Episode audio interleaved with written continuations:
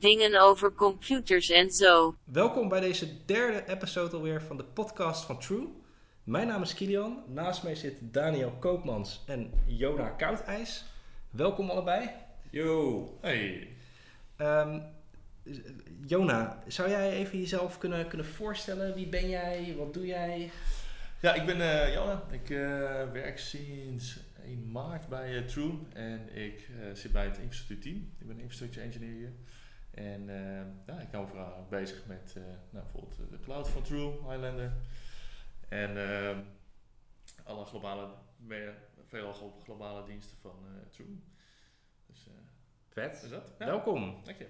Nou Daniel, jou kennen we al. We hebben jullie al twee keer natuurlijk eh, in de podcast eh, gehad. Ja, ik heb eh, eigenlijk was ik van plan om, te hebben, maar die, gaan we, die gaat volgende week gaat hij hopelijk meedoen. Super. Dus ik was, zag, zocht op het laatste moment naar nog een extra stem binnen onze eh, podcast. En wow, ik loop naar jou naartoe en ik zeg, hey, weet je wat we gaan doen? We gaan hartstikke leuke podcast maken. Podcast, doen we dat dan? Echt, eh, je doet je werk nog niet helemaal goed als marketeer. Dat zelfs onze eigen mensen weten niet. We moeten nog een stukje internal branding eh, toepassen, merk ik. Precies, precies. Nee, maar dat is helemaal... Dus Jona was zo lief om, eh, om, om te zeggen, ja, natuurlijk eh, doen we supergoed. Dus eh, wederom zonder enige belemmering van voorkennis, voorbereiding of andere dingen gaan we hier weer eh, vol tegenaan. Exact, eigenlijk net zoals de, de, de vorige eh, twee keren. Ehm, ja, vorige keer hebben we het ook gehad over de, de, de naam van de podcast. En want ik had het natuurlijk heel mooi True Talk genoemd. En toen zei je van, gast, eh, waarom overleggen we dat soort dingen niet? En toen zei ik van, joh, nou, dan gooien we het dus in de groep. Dan vertellen we dus, eh, vragen we aan mensen, wat vinden jullie een, go- een goede naam? En daar is iets uitgekomen. Zou je, wil jij de, de, de nieuwe naam eh, verklappen? Daar moeten we trommelroffel doen, hè? Computers en zo. Dingen over computers en Oh, zo. nou ja, there you go. Weet ik wel. Het was eh, Ja, ja, ja. door onze eh, collega marketeer Shorts bedacht. En nou ja, zoals je aan de intro kon horen, gaan we dat gewoon elke keer weer op een andere manier brengen. Maar dat Exact. is wat het is. En nou, op naar technieuws.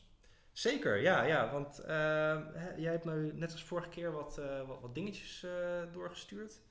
Ehm, en daar gaan we het over hebben. En Jona, als jij zoiets hebt van, joh, daar wil ik ook iets over vertellen of wat over vragen, stel gerust een vraag. Ja. Dan eh, doen we het gewoon lekker, lekker zo. Het zijn geen domme vragen, alleen domme mensen. Oh, Nee, dat is fijn om te weten. Eh, Daniel, eh, nou trouwens, ik wil eerst nog heel even wat vragen. Want jij bent vorige week ook naar de Kubernetes Community Days geweest. Dat is helemaal correct. Dat is eh, scherp opgemerkt van je. Want, want daar hebben we het vorige keer ook over. Maar hoe, eh, wat was dat en hoe was dat? Nou, het was eh, leuk en heel informatief. Ik eh, ben er naartoe gegaan met een, eh, met een team van onze v- van wat collega's. En eh, mijn verwachtingen waren eerlijk gezegd een klein beetje laag. Maar het is ruimschoots eh, het doel is behaald. Het was heel, heel informatief. Interessante topics om, eh, waarover gesproken is. En de mensen die aanwezig waren, waren het, was, he- het is gewoon heel goed om eh, dingen over te leren. Ik heb veel geleerd erover. Een van de talks was bijvoorbeeld van eh, ABN AMRO. Je kent wel die eh, mooie bank. Hoe ik het doe? Hoe? Die, eh, Ja, ja. Ik nou, daar, die hebben lopen uitleggen hoe Kudu eh ze policy eh, binnen hun Kubernetes dingetjes doen, dus eh, policy control. En dat was heel interessant om daar een stukje van, van mee te krijgen. Policy is een belangrijk topic wat gaat spelen, of dan wat al speelt natuurlijk in onze industrie. Maar ook hoe je dat dan kan verder doen naar de rest van de ja, organisaties of andere dingen. Dus het was heel interessant. En er was ook nog een talk van Ahold. Die eh, doen ook wat eh, met Kubernetes. En die hebben ook uitgelegd hoe ze dat dan doen en waarom ze voor bepaalde keuzes gemaakt hebben, bepaalde strategieën. En dat kwam redelijk overeen hoe wij dat ook hier intern doen. Dus dat was leuk om te zien. En voor de rest heb ik nog gesproken met NetApp en wat andere partijen die, ons, die mij ook wat dingen uitgelegd hebben over hoe ik nog beter dingen kon doen. Nou, dat is hartstikke leuk. Ideaal dus. Ah, geleerd Gewoon lekker netwerken en leren van andere mensen. Absoluut. Het was echt een, eh, was een, eh, was een goed ding. Er was ook goede koffie. Het werd eh, gesponsord door onze vrienden bij Sentia. Ah. Dus nou, dat is allemaal goed geregeld. Oké, nou over naar het, naar het technieuws dan. Zeker. Ehm, waar, waar wil je het als eerst over hebben? Wat, wat vind jij een interessant eh, Ik denk dat we het best kunnen beginnen met de nieuwe kernel die uitgekomen is. Want we hebben natuurlijk een nieuwe kernel release gehad. Weet jij er nog wat, wat, eh, wat van? Ik heb er bar weinig eh, nog over gelezen, sorry. Nou, 5.3. Net weer van vakantie, hè, dus dan eh krijg je... Dan wordt het altijd lastig. ja, er zijn een aantal improvements gemaakt voor, eh, voor de opkomende GPU's. Voor Navi van AMD als het goed is, als ik het goed begrijp. En voor de rest zitten er, ja, het is, het is niet heel erg interessant als je, tenzij er heel erg diep in zit in performance en dat soort dingen. Er zijn een heleboel verbeteringen op dat gebied. Maar ja, hij komt eraan. Hij zit nog niet in Ubuntu of Debian volgens mij, maar hij eh, komt eraan. En dat is hartstikke leuk. Dus eh, op naar de, Leuk, de ja. checklist. Eh, LastPass had een bug die ervoor zorgde dat Ja. allerlei paswoorden naar de volgende website ook gingen. Dat was, dat was wel scary, gezien wij LastPass ook binnen, volgens mij binnen onze organisatie gebruiken. Onweer. Jo, ja, het, eh, je hoort wat eh, geluid, omgevingsgeluid misschien. Eh, maar ja, ja, LastPass, wat, wat, wat, dat is een passwordmanager toch? dat is een password manager, ja, voor zowel, eh, voor zowel web als een applicatie die op je computer draait. Ja. Nou ja, en die, die neem je dus met het idee dat je je dingen veiliger gaat maken. Ja. En dat werkt heel goed en eh, dat heeft altijd goed gewerkt. Maar alles is vatbaar voor, eh, voor vulnerabilities en zo ook LastPass. Dus mocht je LastPass gebruiken, is het even handig om te updaten. Ja, want, die, want het is inmiddels wel geüpdate en, eh, en, dat, en dat soort zaken natuurlijk. Maar, Ik heb het niet gecontroleerd, want ik, werk, ik gebruik het zelf niet. nee, Maar het is meer dat iedereen die een eh paswoordmanager gebruikt, ik zelf ook, denkt van, oh ja, dat zal wel goed zijn. Altijd up-to-date blijven met je software, heel belangrijk. En eigenlijk is eh, security eh, deze week wel een, eh, überhaupt een groot, groot punt weer. Nou ja, komt natuurlijk ook omdat we Eddie zouden hebben. Ehm, maar, Jona, wist jij bijvoorbeeld dat voor Let's Encrypt, als je een Let's Encrypt certificaat aanvraagt, dat jouw domeinnaam op een publieke webpagina komt met voor, welk, voor welke domeinnaam jij een certificaat bij Let's Encrypt aanvraagt. In het register van Let's Encrypt zelf bedoel je? Of, ja, ja, ja, ja. Was dat niet onderdeel van, eh, hoe heet het dan ook weer? Dat er inderdaad een algemene lijst is waar je altijd mee terug kan gaan om eh SSL-certificaat aanvragen te kunnen verifiëren. Eh, nou, het, is gewoon, het wordt gewoon publiekelijk gehost. En op zich is dat geen groot probleem. Het is alleen dat wanneer je eh, Let's Encrypt eh, dingen aanvraagt, omdat het nu zo makkelijk is om SSL te gaan doen, dus dat is heel fijn, Ja. betekent ook dat een heleboel, eh, als je gewoon eventjes iets nodig hebt, je wilt eventjes iets bouwen, programmeren, iets testen, iets opzetten, en je gaat vervolgens denk je van, nou weet je wat, ik ga het meteen veilig maken, doe het SSL erbij. Dat is redelijk makkelijk te doen. Ja. Maar als je dan vergeet om bijvoorbeeld user authentication aan te zetten, omdat je bijvoorbeeld een, eh, een dashboard van Kubernetes of van iets anders eh, wilt exposen en je wilt dat wel veilig doen, maar er zit per default geen authenticatie daarop, dan heb je dus mensen die dan heel fijn door die hele lijst heen aan het gaan zijn om te kijken van, oh, welke dingen staan niet secure. En als je er niet van op de hoogte bent, ja, dan eh, is het natuurlijk een, eh, ja, van een koude kermis thuiskomen. Kijk, security is natuurlijk altijd iets wat je serieus moet nemen met authenticatie en andere dingen. Maar ik zou me goed kunnen indenken dat als je denkt van nou, het is mijn eigen ding. Ik host het zelf. Niemand weet dat deze URL bestaat. Het is allemaal op een speciale, speciaal hidden URL gedaan. En vervolgens denk je van nou, ik ga toch wel Let's Encrypt doen zodat het niet afgeluisterd kan worden. En dan staat je pagina op het internet. Hey. Ja, het is een goede om in het achterhoofd te houden inderdaad. Dat dat, eh, Ja, ja, ja. ja. Want eh, het blijkt dat Let's Encrypt 30% van alle SSL-domeinen zoveel al tegenwoordig. Zoveel al, ja. Nee, Ah, die, eh, gaan. dat gaat echt heel groot en heel Maar heeft dat ook te maken, want Let's Encrypt is open source toch? Dus je hoeft er gewoon helemaal niet voor te betalen.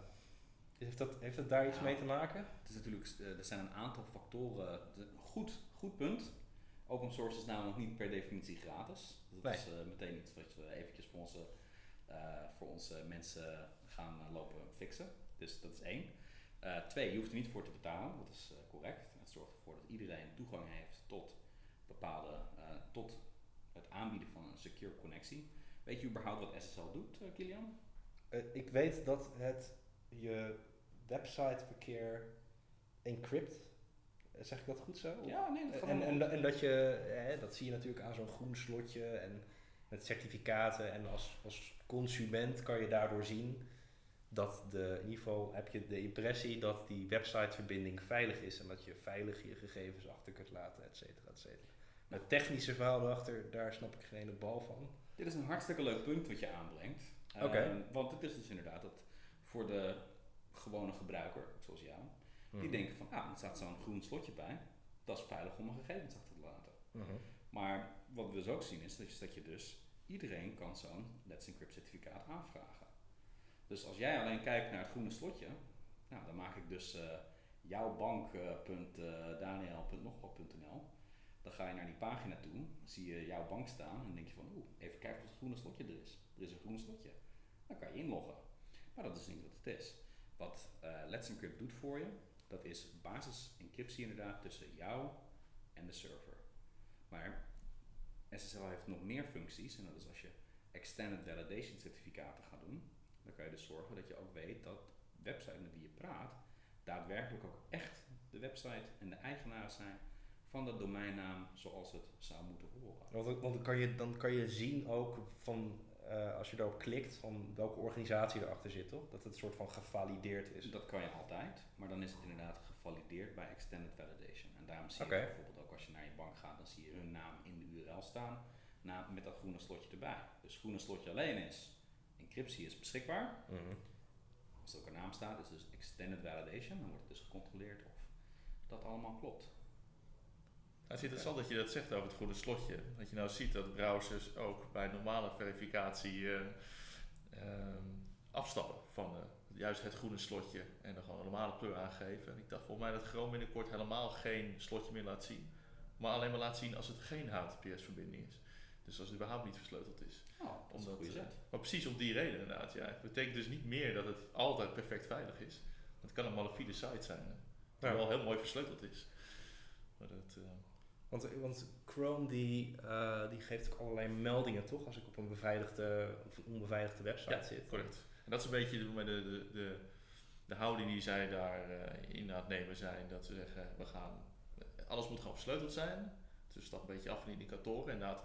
En we gaan heel veel meldingen geven en sites blokkeren op het moment dat het niet versleuteld is. Ja. Ja, maar dat heeft dus nog geen garantie dat je met een site bent die niet malafide is, zoals eh, Jona aangeeft. Dus het kan best zijn, je kan in ieder geval je gegevens voor hackers achterlaten over een beveiligde verbinding dat andere hackers ze niet kunnen krijgen. Ja, en als, en als zo'n hacker dan een pagina maakt die verdacht veel op mijn bankpagina pagina kijkt, eh, lijkt, dan, eh, dan kan ik inderdaad wel op zo'n groen slotje letten, maar dan ben ik misschien alsnog eh, de lul. Ja, dit is geen taalgebruik wat we bij deze podcast eh, tolereren, maar correct. Ja, ja, ja, ja. ja. Je moet het wel een beetje kindvriendelijk houden. Ja, oh ja, ja, tuurlijk. Ja, ja, ja. Sorry, eh, kijk, eh buiskindjes. eh kijk, luisterkindjes.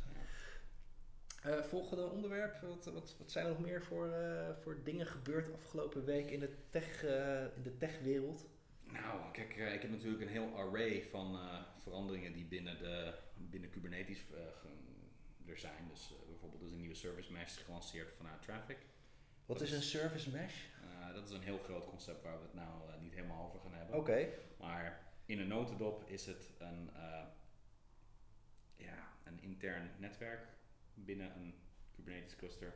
Wat ervoor zorgt dat je kan praten met services en dat er een bepaalde monitoring en observability en circuit breakers in zitten. Maar om Klinkt echt super complex. het is wat complex. Het lijkt me een leuk topic. Als, als je er meer over wilt weten, dan wil ik volgende keer absoluut helemaal uitleggen wat het is. Maar Dan moeten we daar een hele podcast aan dan wijden. moeten we daar bijna een hele podcast Oké, aan oh, wijden. jeetje. Dus dan kan ik ook de verschillen daartussen wat doen. Maar Ja. goed, eh, Traffic heeft een, ehm, een nieuwe service mesh gelanceerd. Dus naast Istio en Linkerd kan je ook tra- eh, de Traffic service mesh gebruiken. Die heet Mesh. Dus wat alleen dan anders gespeld. Dus dat is allemaal heel verwarrend. Dat is wel weer jammer. Als je daar Eh. ook op gaat zoeken, dan krijg je dus heel veel mensen die gewoon niet weten hoe ze service mesh moeten Geen, spellen. geen goede branding dus. Ik ben niet van mening dat een goede branding Eh, dus dat is eh, een van de dingen. En eh, voor de rest heeft AWS natuurlijk een outage gehad, waar wat data verloren gegaan is. Dus Amazon Web Services heeft Dat een is, outage eh, gehad. helemaal correct. Dat een van de grootste cloud service providers van de wereld. Die heeft data lopen lekken. Nou, niet zozeer lopen lekker. Het is weg. Het is gewoon weg. Ja. Oké, hoe komt dat? Waar, wat, is, wat, was daar de, wat is daar het verhaal achter? Ja joh, het kan gebeuren. Hetgene wat ik wil meegeven is maak altijd backups van dingen. En vertrouw niet op één provider om alles te doen. En bovendien, als je backups maakt, moet je ook testen dat ze werken. Maar het is dus niet zo dat als je bij een cloud provider zit, Eh, maakt niet uit welke cloud provider, dit keer is het Amazon, maar het kan net zo goed Azure zijn of zelfs bij ons. Als je niet nadenkt over backups en je gaat ervan uit dat andere mensen er wel over nadenken en het gaat een keer fout, ja, dan gewaarschuwd mensen telt voor twee. Heb jij nog wat leuke nieuwtjes, eh, Jona, voor dingen die je gezien hebt of eh, gelezen hebt afgelopen tijd? Ehm, ja, nogmaals, ik ben echt net terug van vakantie. Dus ik heb het deze keer heel goed gehouden om eh, niet te veel achter de computer te zitten, maar lekker eens een keer een boek erbij te pakken. Ik toevallig wel begin deze week ehm, had gelezen. Ik, we zijn met True ehm, en persoonlijk ook veel bezig met Ansible voor ons groot deel van onze omgeving om dat automatisch uit te rollen. En ehm, ik liep nog een beetje achter qua Ansible nieuws, maar ik kwam dus achter dat sinds 2.8, dus de huidige versie, ehm, is een heel nieuw concept geïntroduceerd. Dat heet eh, Collections, wel interessant. En daarmee kan je meerdere functionaliteiten gaan bundelen. Dus een Ansible kent het concept rollen. Daarop kan zijn een webserver bijvoorbeeld, met bepaalde software is uitge, uitgerold. En dan kan je straks op een mooie manier gaan bundelen. Ehm, en een groot voordeel is dat wij Ansible ook gebruiken om eh vendorapparatuur van True te benaderen. Vendor apparatuur? Nou, denk bijvoorbeeld, eh, weet je wel, ehm, eh, wij eh, doen nog wat zaken met NetApp. Nou, weet je, we hebben een bepaalde storage apparatuur daarvan. En dat gebruiken we Ansible ook voor om daar tegenaan te praten. En het nadeel tot nu toe altijd was, is dat eh, NetApp maakt dan code om tegen die NetApps aan te kunnen praten. En dat wordt dan meegeleverd met Ansible. Maar Ansible is niet zo heel snel met grote versies releasen.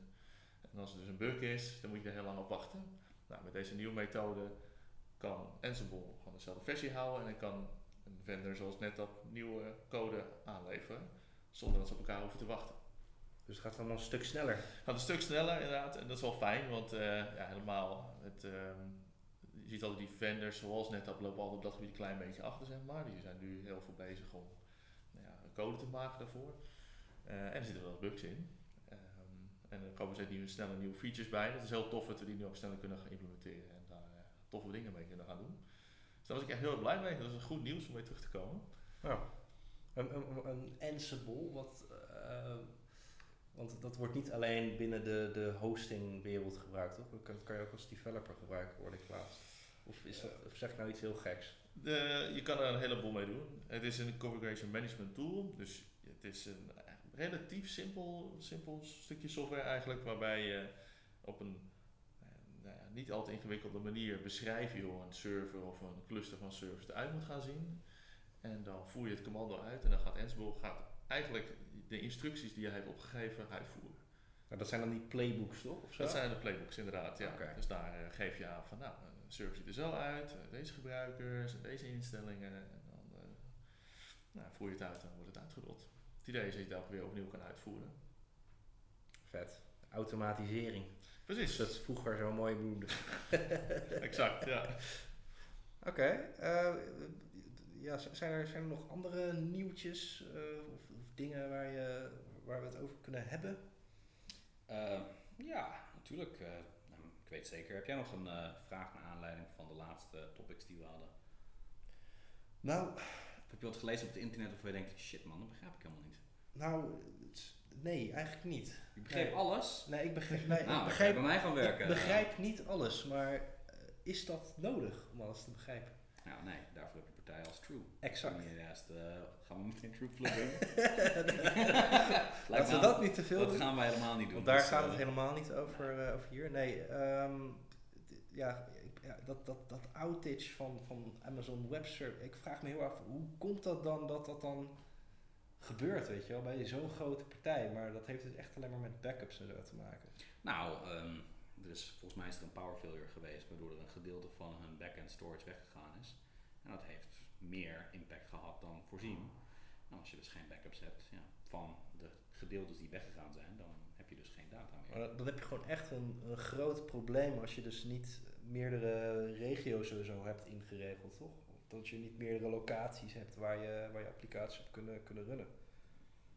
Je moet, Het kan dus zijn dat sommige mensen gewoon een hele complete data van hun webapplicatie Ik zal een zijn. voorbeeld geven. Ehm, laten we kijken naar het Object Store platform bij True bijvoorbeeld. Oké? Ja? Dat is dus S3 compatible, daar kunnen mensen dus files op zetten, allemaal super gaaf. Dat systeem, dat hebben wij opgebouwd zodat het heel redundant is. Het heeft een goede Ceph eh, backend, dus data wordt gerepliceerd drie keer, et cetera, et cetera.